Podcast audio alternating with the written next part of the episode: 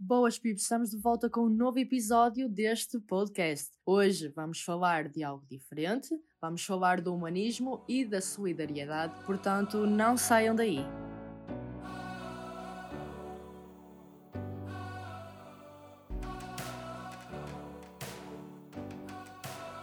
Bem, para vocês não acharem que acabaram por cair aqui assim do paraquedas, eu vou começar por vos contextualizar muito rapidamente. Ou seja, o humanismo surgiu aí no século XIV, XV, através de vários movimentos, tanto filosóficos como literários, principalmente na Península Itálica. Basicamente, este conceito está relacionado com o homem, com a sociedade e com as atitudes de pessoa para pessoa. Já a solidariedade tem como conceito base uh, ser solidário com o outro, ou seja, é nós estarmos disponíveis a ajudar, contribuindo assim também para, digamos, ter uma sociedade mais justa, que por vezes também é preciso.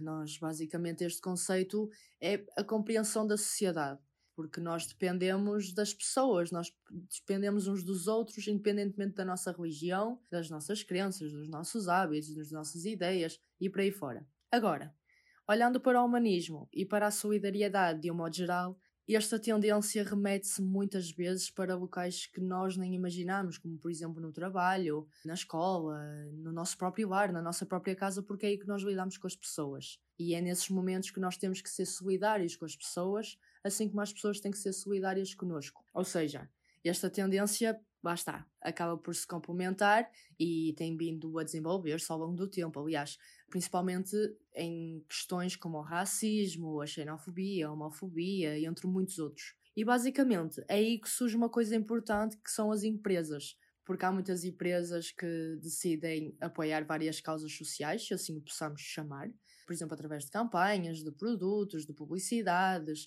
entre outras coisas. E eles o que é que eles fazem? Eles acabam por mostrar a solidariedade com a sociedade, sendo que tem também um lado humanista, mas também acabam por mostrar esses dois lados dentro da própria empresa com a inclusão de tudo e de todos. Passando agora às tantas para os exemplos para ser mais fácil de perceber. Há uns tempos, uma marca de, de cereais, de cereais, de comer ao pequeno almoço, eles decidiram fazer uma edição limitada no mês da Pride, no mês do orgulho. Ou seja, o que é que eles fizeram? Eles lançaram uh, uma edição limitada, como eu já referi, ou seja, uma caixa de cereais diferente, onde tinha a temática do mês do orgulho, trazia um brindezinho, mas isso já era tipo relacionado com, com a própria hum, empresa, com a própria marca.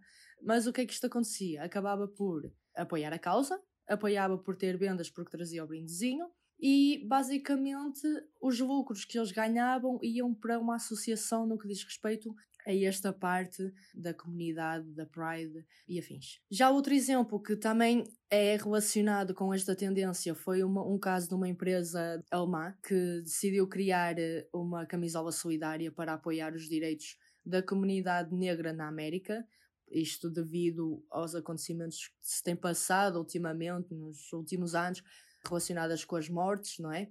E eles decidiram lançar uma camisola.